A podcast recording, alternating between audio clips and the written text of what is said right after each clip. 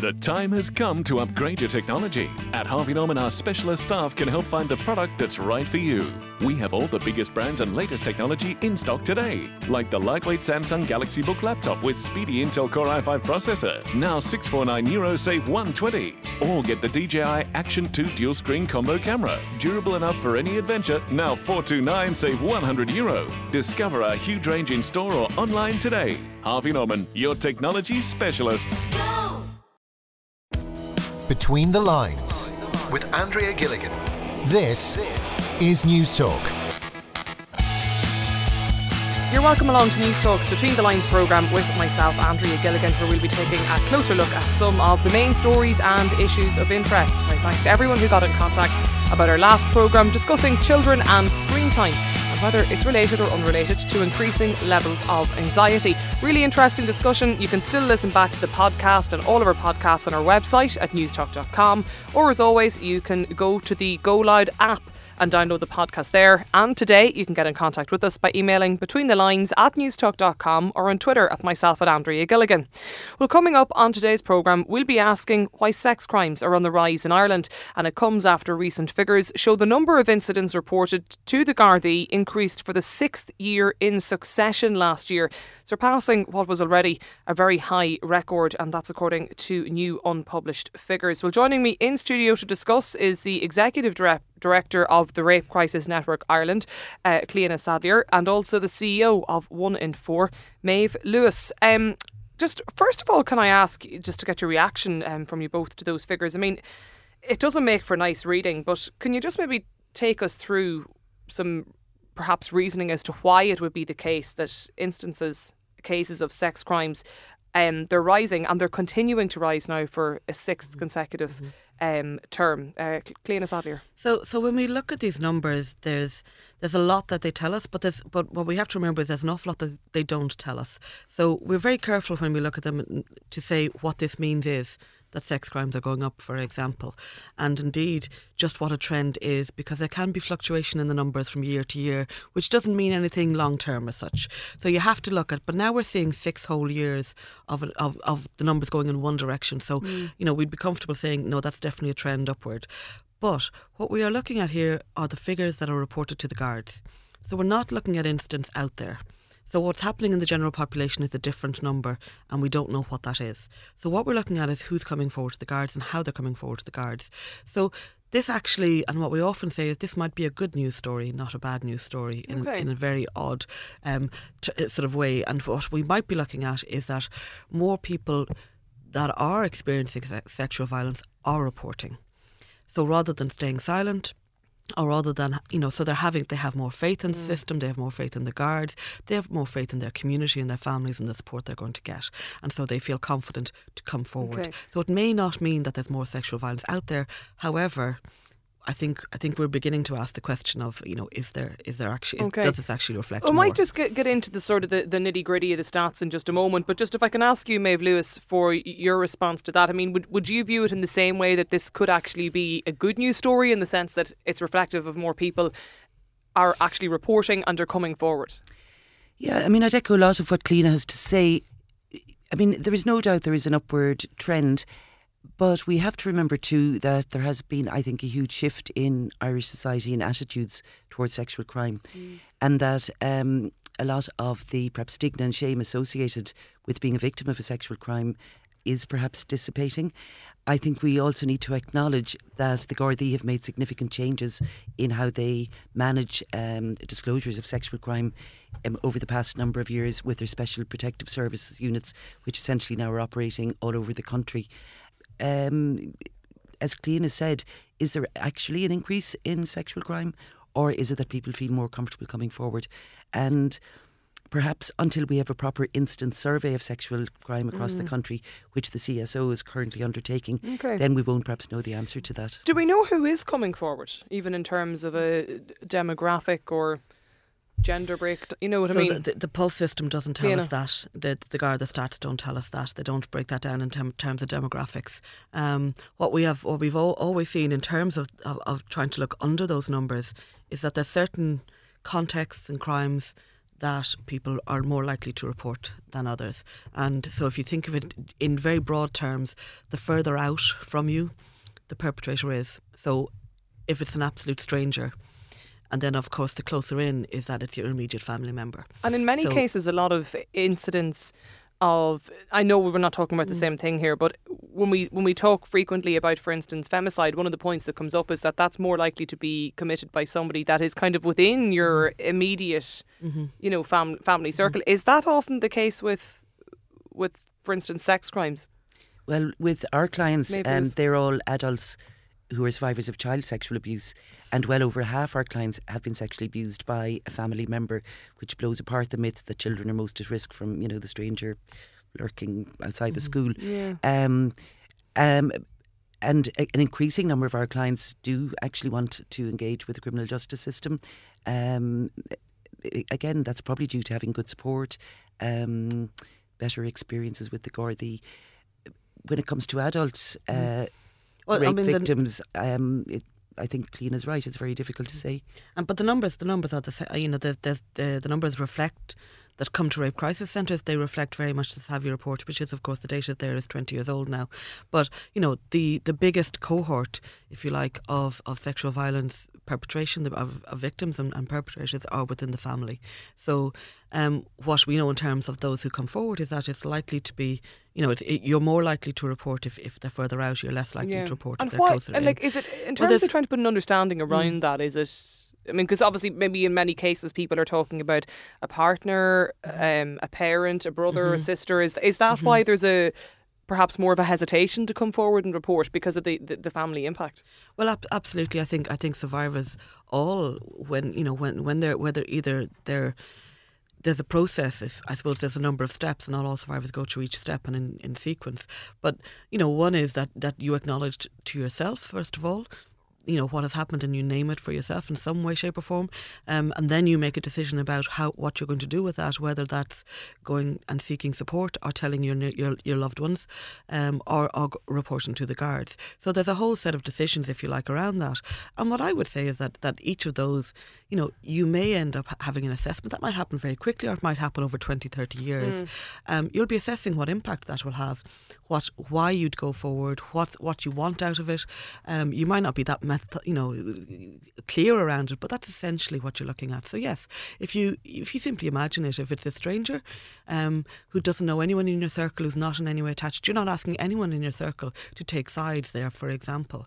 But if it's somebody within your circle and, and, and even within your family, you may actually be looking around at your circle and saying, "Well, who's going to who's going to take my side here? Who's going to who's, who's going to believe me?" And can that often And be a sadly- deterrent? Yeah, maybe. I, I think so, absolutely. I mean, if somebody's been sexually abused within their own family, um, the, our clients' experience are that it is far more likely that they will be ostracised and the family dynamic and circle will come together to support the offender. Uh, and I mean, so that means if you uh, decide to go down the criminal justice route, you may be making a decision that you're going to have to break with your family, and people will have very ambivalent and uh, complex feelings about a family, even if sexual abuse has taken place. And often the motivation in deciding to make a disclosure is um, to protect other children and awareness that other children may be at risk. Can I ask you just on that point as well, Maeve? Like, are you talking there, for instance, and, and I know you, I'm not asking you to, to give details with regards to some of the people or the clients that you deal with, but just even anecdotally, is that more in, for instance, historical sex abuse cases, or even in um, instances of sex abuse cases in more in more recent times? I think I think both. Um, as I said, all our clients are adults who were sexually abused in the past, so it is historic, um, and they may be concerned about the current generation Yeah. of children. Um, but I mean, there's a lot of research about children making disclosures. Um, and I know Rosaleen McElvaney will have a lot to say about that. That's her area of research. Where if the, the abuser is outside the family, generally the child will get fantastic support from the family circle. If the abuser is within the family, there will be a lot more ambivalence. And at One in Four, we have a programme for sex offenders and we also work with their families, very often their wives or partners. And we find that the So this is just, just to clarify. This is with the actual. This is with the offender and their family and their Okay. family. And if the abuse has taken place in the family, very often we will have the wife or the partner um, really colluding with the offender in the sense of they're very tied in to the offender, very dependent on the offender, and are quite likely to blame the child. Now, with support and um, the sort of uh, work uh, we provide as one in four, the, the women will, will will find over time that uh, you know that that's a very distorted way of thinking, but that is the reality, and um, you know. Uh, the fear that it'll go public, the fear that your husband is going to go to jail, the implications to the family, and so on. All those factors and play in. Just, just before I move on, actually, just I'm quite interested in, in this program that you're talking about. Is is this something that is a voluntary program, or is this, for instance, through the courts or in the aftermath of perhaps a sentencing hearing that um, offenders would would go through a program like this? No, it's a voluntary programme. Now, some people will be referred through the courts, but about half the offenders in our programme will never be involved in the criminal justice system because their victims will never make a complaint to the Gardaí. They have been caught and the pressure has been put on them by their families, or whoever to come, Mm. but they are all acknowledging they've caused sexual harm. And I mean, that fits with when it comes to child sexual abuse. We estimate that probably about one in 20 sex offenders ever end up with a conviction. And so, what's the engagement rate like with that program? well, And- we work with about 50 offenders a year. Um, It's a two year programme. And um, the once people engage, the um, the dropout rate is very, very low. And even, for instance, I'm just quite interested in the fact that, that their spouse, male or female, w- would go along and participate in this program as well. And there's there's uh, open engagement as well from the, the spouses or partners in, in doing that. Well, I mean, when there's a disclosure of sexual abuse in a family, it's like a bomb goes off and everybody is impacted. So everybody is going to need support, the offender, Yeah. but also the non offending Yeah. family members. And if we're going to keep children safe, we really have to challenge the dynamic that has been operating in that family uh, that actually allowed the sexual abuse to take place. Uh, so we see the work we're doing as a really core child protection measure. Okay. Uh, Clíona Saidléar, yeah. Yeah, just just on, on just to add to, to some of the trends that we saw, one of the very strong trends we saw over the last decade when we had when we had data on this across rape crisis centres was that the gap between the incident and disclosure was, was shortening. So that is that for us is all about culture, all about the Just explain that's what that place. means. What, what I mean is, um, so instead of someone waiting twenty years to come forward and seek help and seek support, they're now only waiting ten years, and and of course that that varies. But that's you know Mm. so we're so we used to be looking at late thirties, forty, and some and some of our some of our oldest um, first disclosure clients will you know we, we have people in their eighties who were abused as children coming forward. So that's a huge gap between the incident and, and, and coming forward for support. That gap is narrowing and it's narrowing on average. So that for us is a very positive um, step forward because the longer someone leaves it, the more you know they've built a set of of resor- resources around themselves to to support that secret, if you like, that they're holding. I, I have a, just a, an, an interesting kind of thought on this. I mean, when we talk about instances of um, sex crimes and perhaps the reasons why some people might come forward now or there's a greater increase in people actually reporting, I would have thought, for instance, that, you know, if you take some of the maybe high profile cases, there's sort of an awareness around it. Um, I think that probably the, the generation of today are maybe a little bit more engaged. There's more of an openness. We probably see, and I don't know if this is anecdotal, but certainly it appears, maybe it's just down to more media coverage. It would appear that there's more and more people waiving their right to anonymity as well, and therefore there's more discussion around it. And even um, the uh, Me Too movement, I would have thought, might have assisted in people even just being aware of the services are out there, or, per- or perhaps what they perceive the the whole process to be around going forward forward with a complaint. But just Maeve Lewis, what's your, your view on that? Yeah, I mean, I'd echo what Clíona is saying is that the age when people are engaging with us has gone down 10 years ago, mainly late 30s, 40s. Now with people over the age just over 18 and into their 20s. So with that generation, I think there's a much much greater sense that there is support available, um, that it is possible to disclose. Um, and that they may engage in the criminal justice system, and obviously there has to be the child protection system has to be involved as well. Of course, the downside of that is the immense pressure that is putting on services that are very under resourced right across the rape crisis centres. At one in four, there's always waiting lists. Um, you know, we're always struggling to provide a, a timely service, um, but I think at Me Too has made a difference. I also think going back a decade, the huge revelations by the Catholic Church in Ireland really created a cultural shift for the entire society, but also for the survivors. Uh, because a lot of people I would have met as a psychotherapist would have thought they were the only person this had ever happened Yeah. to. And people suddenly realised, my God, there are hundreds of thousands of people who have had uh, this experience. Um, and as our name suggests, one in four. I mean, uh, that's what Yeah, we're talking yeah, about. yeah. So that has diminished the sort of sense of shame and stigma, I think, around sexual violence and has encouraged more people to come forward, both to services, but also, of course, to engage with the criminal justice system yeah. and reporting. But I mean, still, probably only about 15 to 20% of our clients would actually want to engage in the criminal mm. justice system.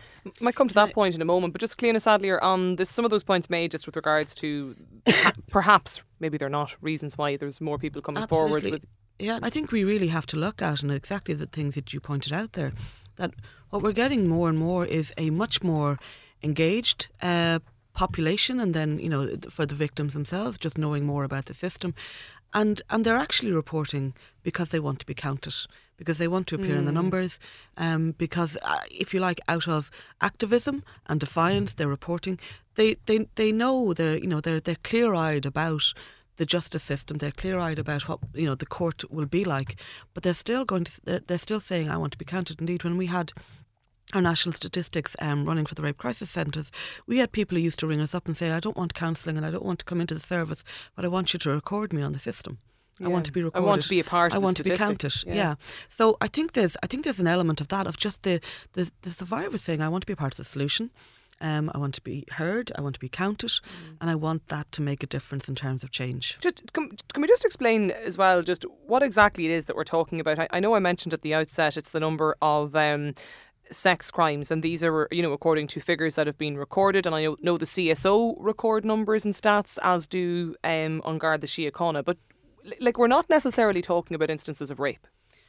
No, so so it's so when we're talking about sexual offences, it's first of all it's across the board. So it's rape, sexual assault, aggravated sexual assault, um, all the various offences that we have um, that cover sex crimes. The but what we're looking at in terms of these stats that we're talking about today, uh, most of them, uh, apart from the the ones that May have myself talked about in terms of our services, what we're looking at is what the Gardaí report record in their books. And what the Gardaí record is in the Pulse system, and the Pulse system then um, moves over to the CSO, and the CSO release the stats from it. So the, the stats that CSO are releasing is the recorded instance to the Gardaí. There is also another piece of work that the CSO are undertaking, and that is a population survey. So that's a prevalence study. So what that is, so the Gardaí, if you like, is only the only only a picture of those who come forward, those who choose to come forward, which may be a distorted picture of the whole what the CSO prevalence study will tell us is what the what's happening in the population as a whole. So is this just in the same way as you have the the census? Exactly, exactly. The census, if you like, specifically on the issue of sexual violence. And when did they do that?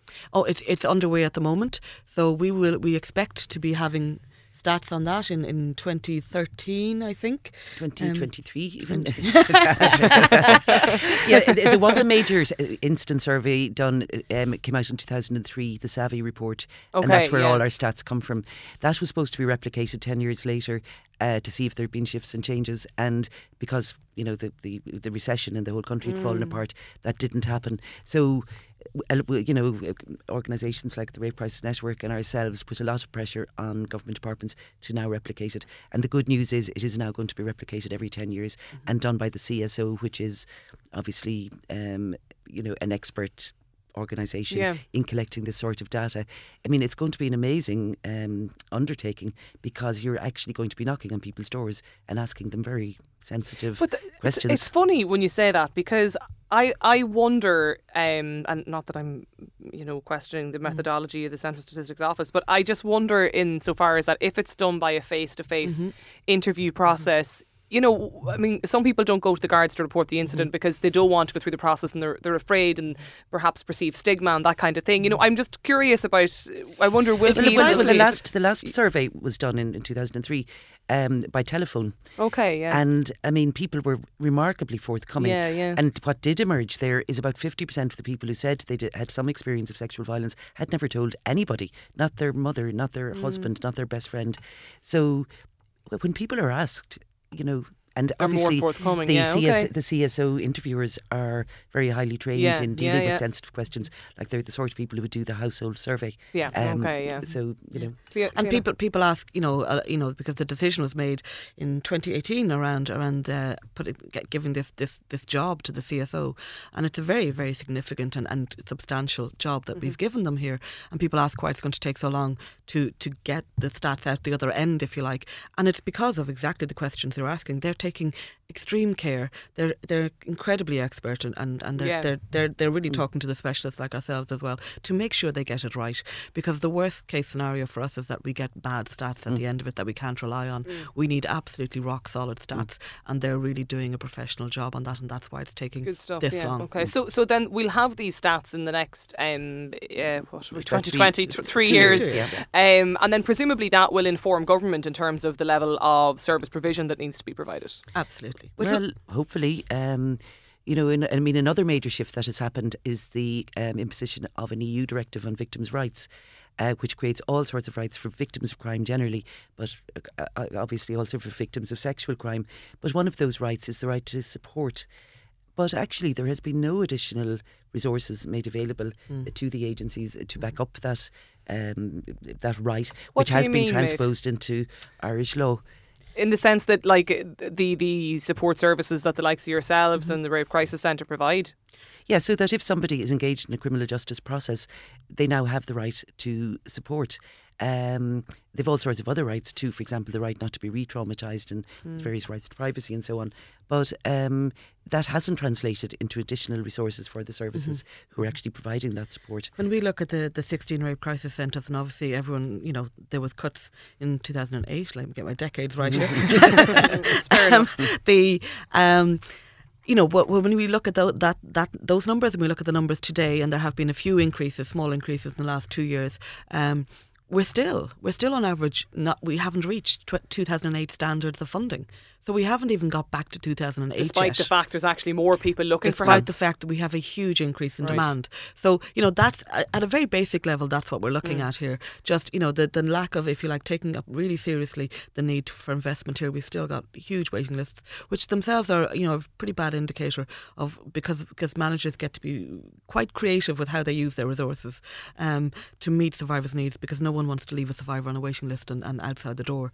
Um, so, so really, we need a really a really serious Mm. yeah. investment there. Okay. But on the Victims of Crime Act, it's it's also you know one of the things that so we need to put in place resources to meet the obligations the state has on it under the Victims of Crime Act. But of course, the Victims Directive itself wasn't just confined to the justice system. So at the moment, the Victims of Crime Act simply, if if you like, corrals it off to if you're engaged with the justice system and those rights kick in.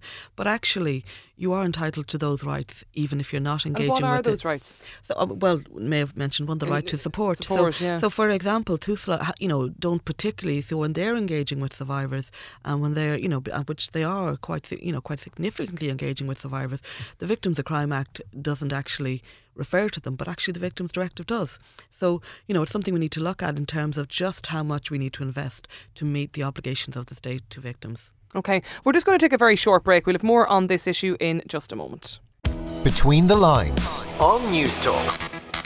You're very welcome back to the second part of today's programme. We're discussing the uh, recent figures which show the number of incidents of sex crimes reported to the Gardaí has increased again for the sixth year in succession last year, su- uh, surpassing what was already um, a record high. And joining me still in studio today, our panel still with us, uh, Clíona Saidléar, who's the Executive Director of the Rape Crisis Network of Ireland, and also the CEO of the organisation One in Four, Maeve Lewis. My thanks to you both for staying with us today. Um, I should have perhaps asked this at the outset, but I just want to ask you both in terms of the services that you do provide, because we were talking about service provision just before the break there. Um, perhaps Maeve Lewis, just just for people listening to this today, um, just explain to people what it is that you offer in terms of one and four. Okay, so our main uh, group of service users, to use that horrible word, um, are adults who have been sexually abused as children. So for those people, there is a counselling service.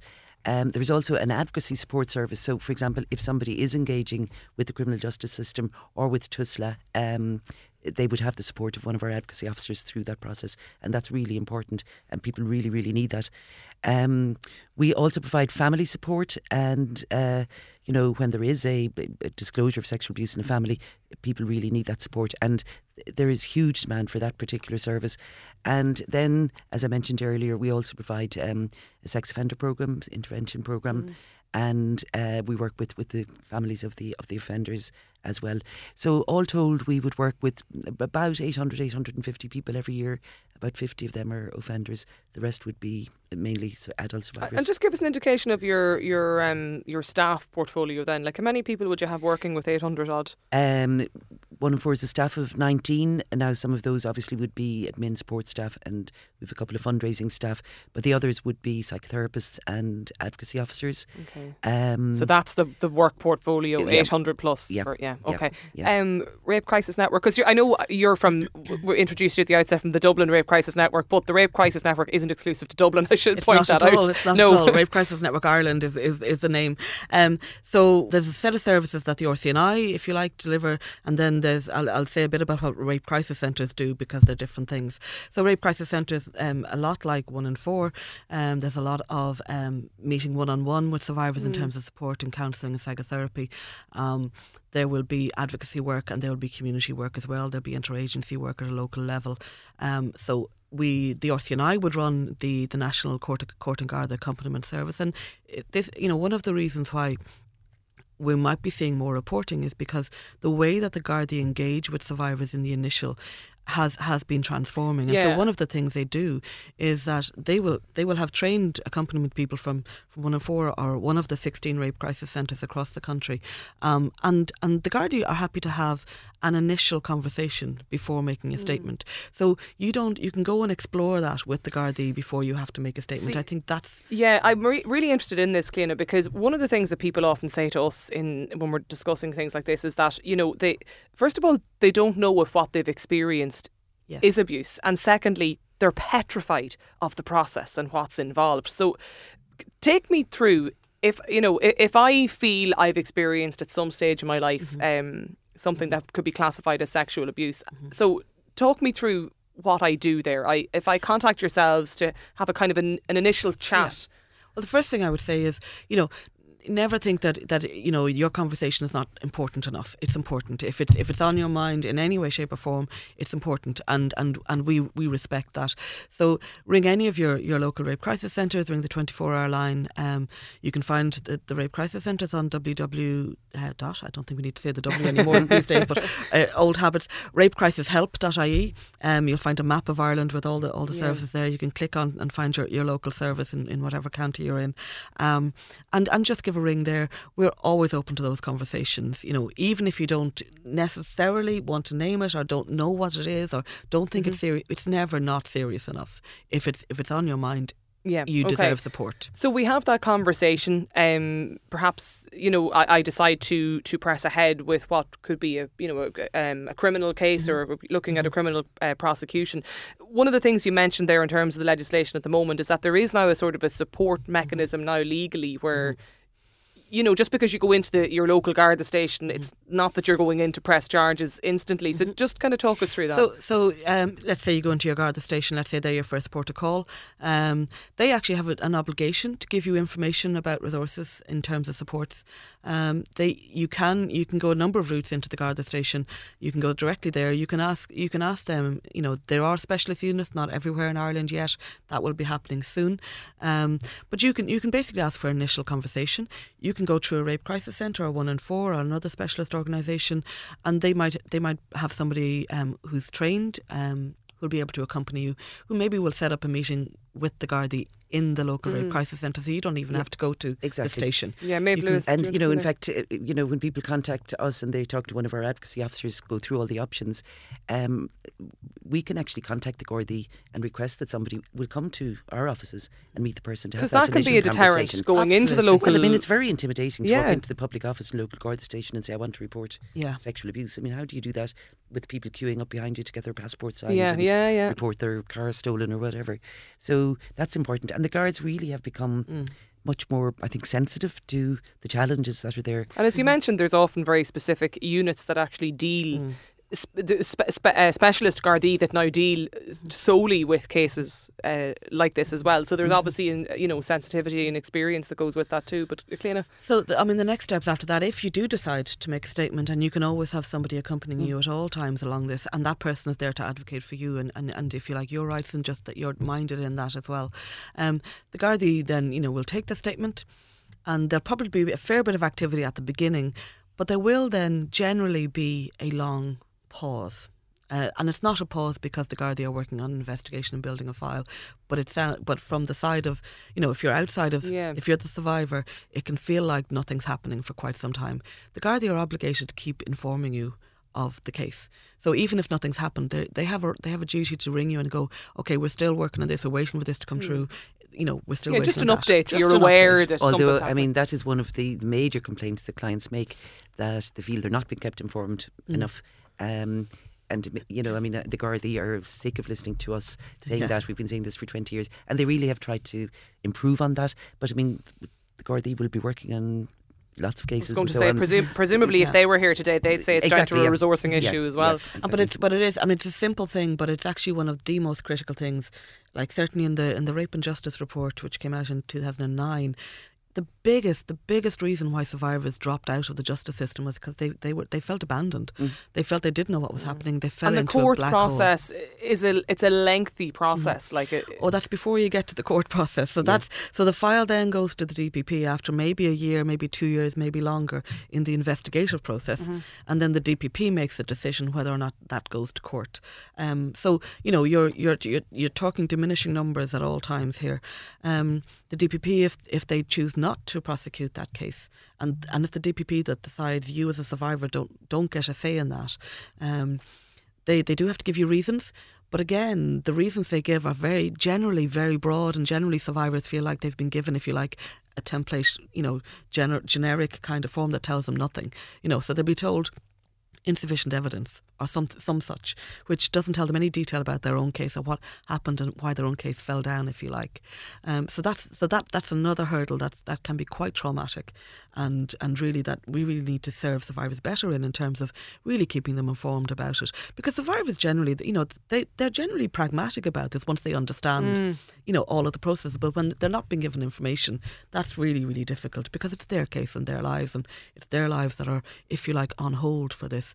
So And I think perhaps things have improved in terms of the time between making a complaint and a case perhaps getting to court. But I mean, you know, there is a big dropout along the way because many survivors will say their lives literally are on hold during that waiting period. Yeah. Are we going to court? Is there going to be a conviction?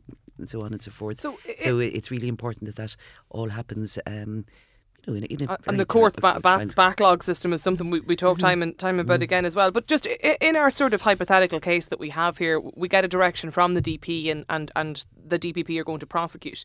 Um, you start now into the, the lengthy court process. But just to outline for listeners, what are they entitled to in terms of kind of service provision going through this whole process now of most people in their lifetime will never know what the inside of a courtroom looks like. So it is one of the most daunting experiences. Yeah, um, I mean, if the survivor is in touch with us, we will arrange for them, for example, to go and see the court before the case starts. That's one in four, just Uh, yeah. Yes, Yeah. and uh, the, the, I know the- Yeah, the rape crisis centres do the same. Um, we will arrange or insist that they do have the right to meet the prosecuting barrister. Um, that sometimes goes very well. Sometimes that happens at the last minute and it's a disaster because the client is so nervous.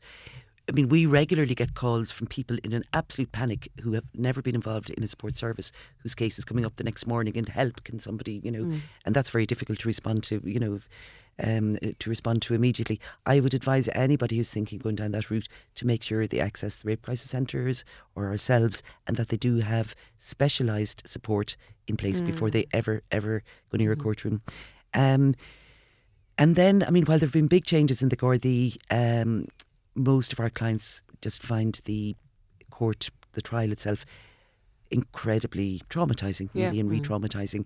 We have clients who say that the experience of being in court was actually almost worse than the, the, the abuse itself in terms of the impact it has had on them. Um, we, you know, we li- our whole judicial system is very adversarial, and especially with our clients where the off- offence happened many years ago and when there is no forensic evidence, there's no witnesses, it all comes down to the credibility of the victim. And the role of a good defence barrister is to tear apart that credibility and really try to undermine the character of the complainant, um, to suggest they're lying, to dig into their past to see if there's you know discrepancies and so on and so forth. So it's a very difficult experience. Um, so people absolutely need that good support. Okay, Clíona. Yeah, no, the specialist specialist support is is is critical. It's also it's also now a right, you know, you know, under and that that it should be supported and that you should you should be able to access it. So so again, the state must provide this, um, and that generally it'll be independent advocacy, so it'll be providing it through us through funding the likes of ourselves or someone else. Yeah, I want to um, ask you do about it. that. This specialist uh, support services that we're talking about, like if somebody contacts yourselves, is it free? Yes. Yes, Okay. um, for the court support service, that is free. Yeah. Okay. And then once we go through the court process, and for instance, we, we get a, c- um, a criminal conviction or, or we don't, whatever the outcome is, I- I mean, presumably there's a whole raft of support measures then that go on for a lifetime. There, there is now under the Victims Directive. There's a whole list there. Um, a lot of the time, uh, previously, one of the problems was there wasn't, if, if you like, after these, this in- these, this intense amount of demand on survivors, um, and the you know because it, essentially the whole justice system leans on the survivor to make this conviction happen, um, and and you know basically then survivors, you know, they were just left, you know, abandoned, if you like, at that point. So one of the things that, you know, for a survivor that gets to the point of court, what what you know, what the expectation and the hope is that they get a hearing. In that they finally get to tell their story, um, and they finally get to be heard.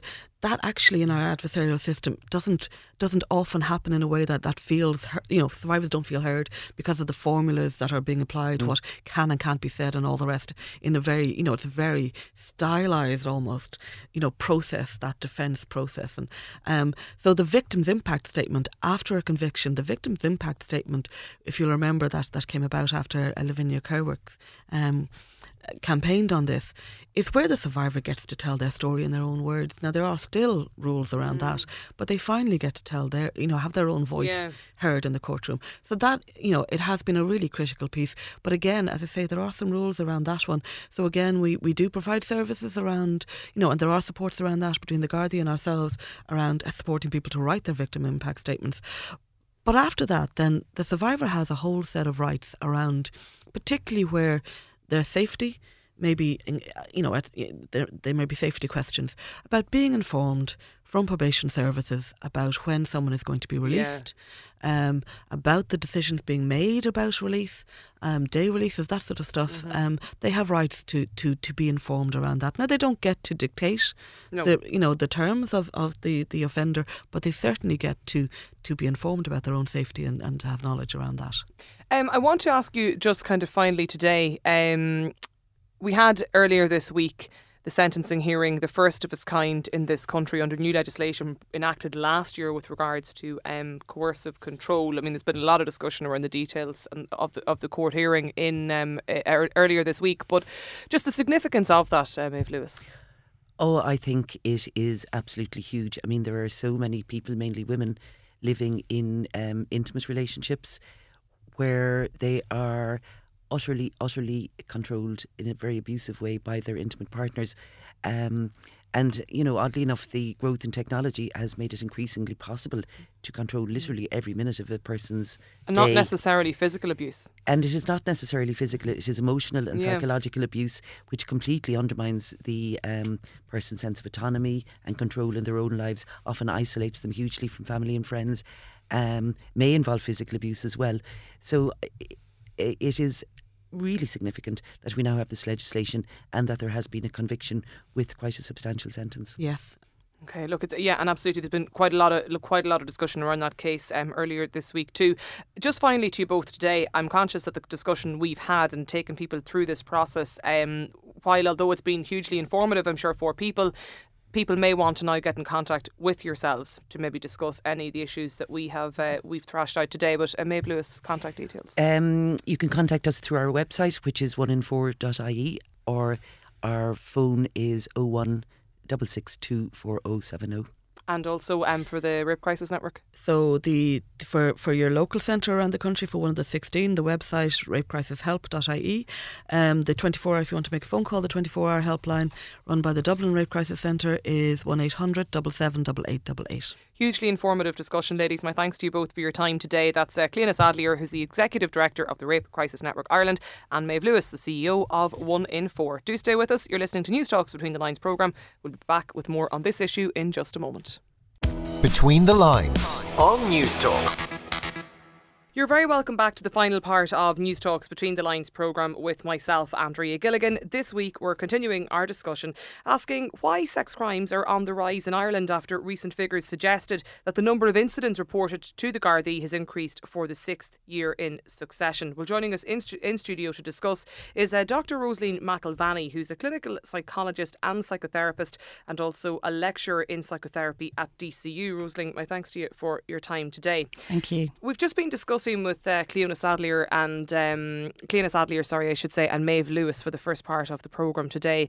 Um, reasons why more people are now going to the Gardaí, it would appear from the, the figures, to report incidents of um, sexual abuse and sex crimes. Just uh, give mm-hmm. us your own ex- experience of this, having carried out a lot of research in the area. Yeah, I suppose the, the difficulty in this area is that we never really know. Um, when we hear about prevalence figures, we because there's so much difficulty for people in actually telling other people that it happened to them, even people in their close social network.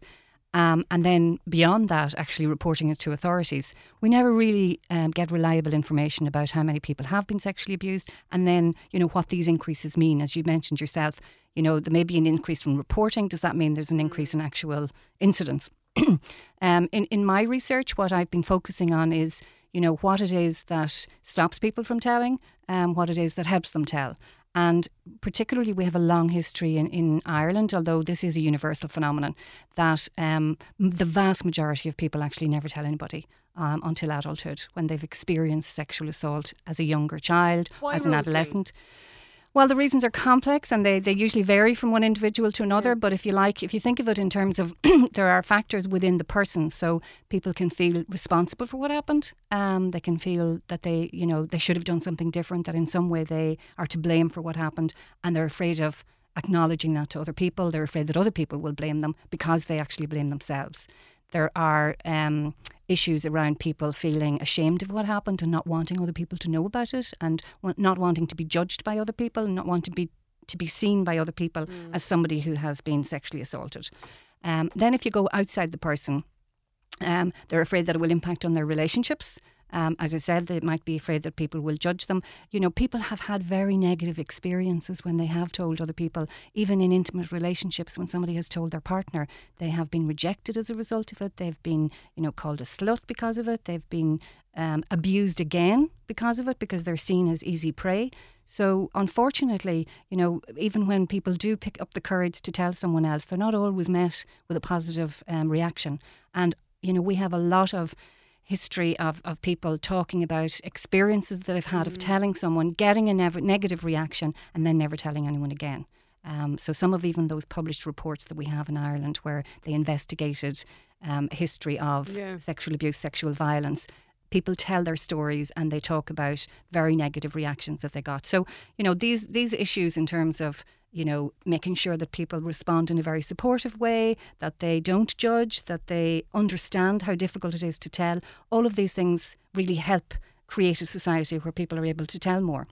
I'm curious, just from your research in terms of mm-hmm. uh, d- disclosure, whether do we have a kind of a breakdown in terms of who's more likely to come forward, whether it's men, women, urban areas, rural well, areas? Well, we know from international research that men are more reluctant than women. Um, and, you know, some of that has been put down to issues like men not seeing themselves as a victim, finding it harder to acknowledge that they have been victimised, um, men uh, being afraid that they would be seen as uh, likely to perpetrate sexual violence if they acknowledge that something has happened to them themselves. Unfortunately, there can be these societal attitudes that get in the way of men actually coming forward and talking.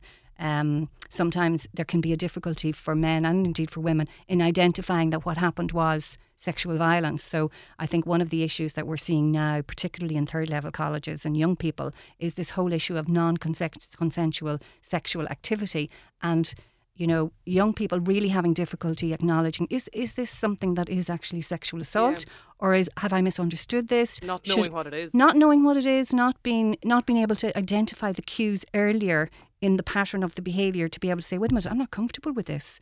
Um, I, I want to I want to stop now.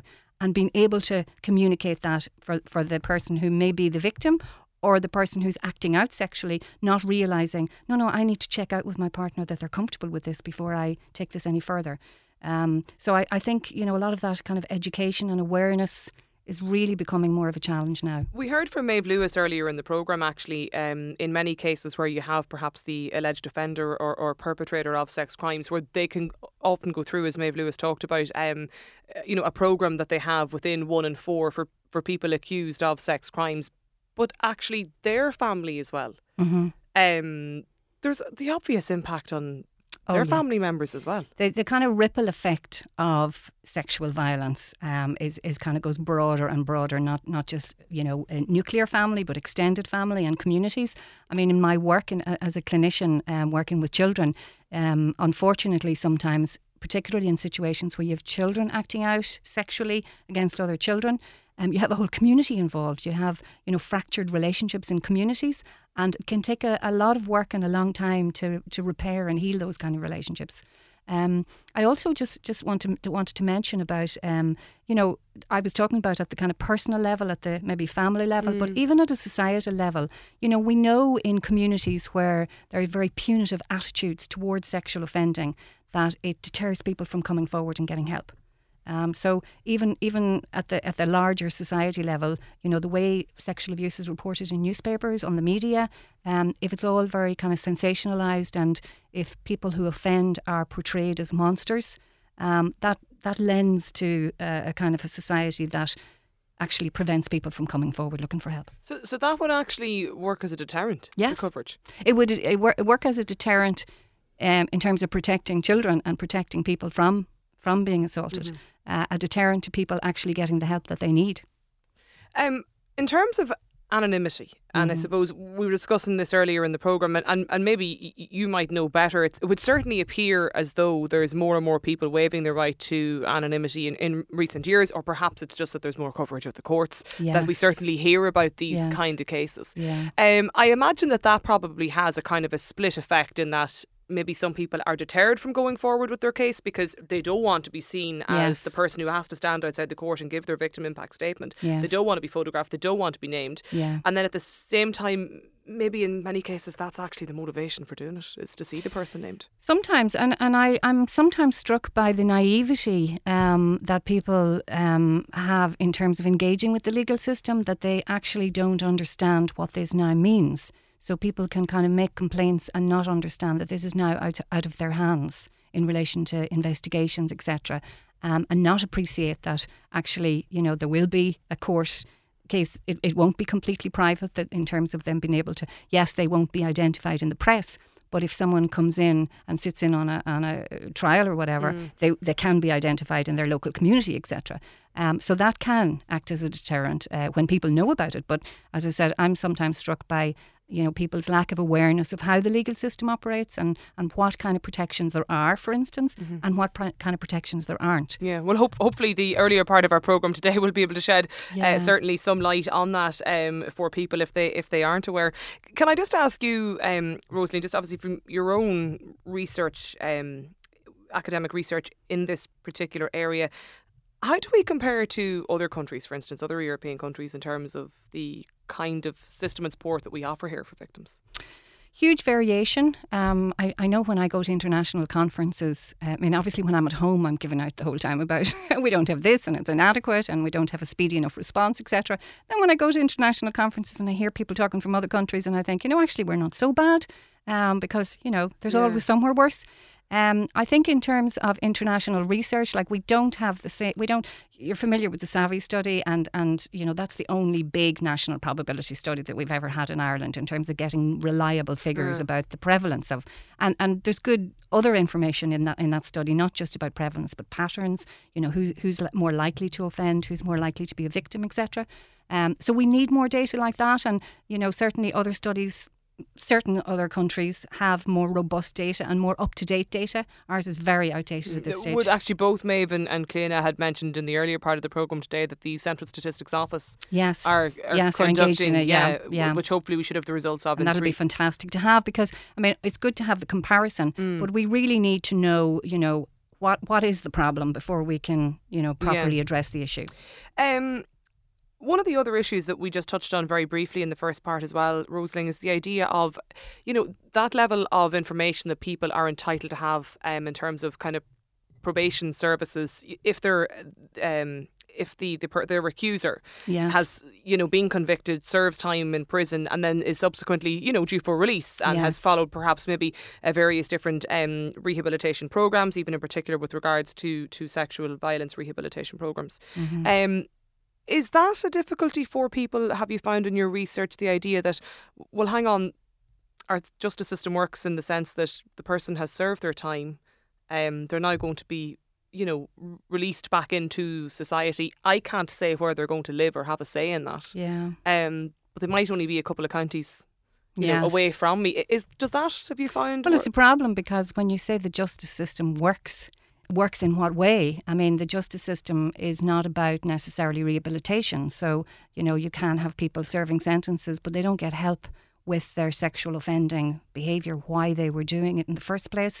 And, you know, that that then impacts on what a risk that they might be to the community Well, afterwards. Would the prison service offer um, the Irish prison service? I actually Yes. did work on it myself. There, there, there, there's um, sexual. Um, uh, the name programs. there's- yeah, programs. Yeah, it's yeah, just absolutely. There's escapes me. therapeutic programs Yeah. for sex offenders, and if people engage in If those, engage, yeah. absolutely. But you know, most people don't engage in those, whether it be in terms of lack of resources, whether it be that they are. I mean, obviously, to engage in a program like that, you have to have some level of insight in terms of being able to acknowledge I did wrong. Yeah, there has to be the acceptance at the outset. Yes, yeah, exactly. yeah, exactly. Yeah. Um, but but but you know, certainly my my sense of it is that there is not there are not enough resources in terms of those kind of rehabilitative.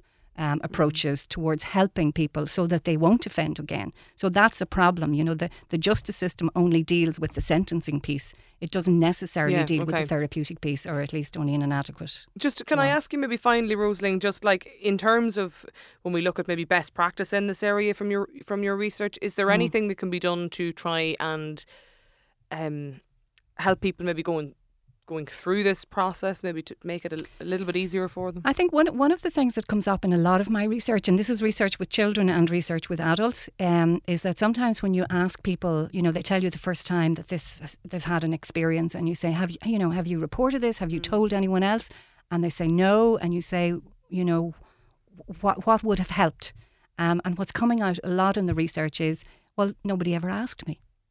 And so, what we're finding in these big studies is that people are telling for the first time in the SAVI study, 47% of the people who disclosed an unwanted sexual experience under 17 were telling for the first time. They never told anybody before that survey. Like, that's a huge percentage, bigger than in other mm. international studies. So, I think there is something at a culture level about us having more conversations about sexual violence um, asking people, you know, has, has something like that ever happened to you? And, and actually encouraging people. So, by I suppose by asking someone, you're telling them, I'm able for the answer. You know, I'm okay if you tell me that you have, and, and we can talk about this. Whereas I think the culture of silence around it is really unhelpful and, and very damaging. Rosaleen McElvaney, who's a clinical psychologist and psychotherapist and also lecturer in psychotherapy at DCU, my thanks to you for your time today. I'm afraid that's all we have time for on the programme. If you've missed any of the programme, you can listen back on our website at newstalk.com or on the GoLoud app. My thanks to the production team, Simon Keane and Stephen Jordan. I'll be back again with Breakfast Briefing on Monday morning from 6 and Between the Lines this time next week. But for me, Andrea Gilligan, have a good day.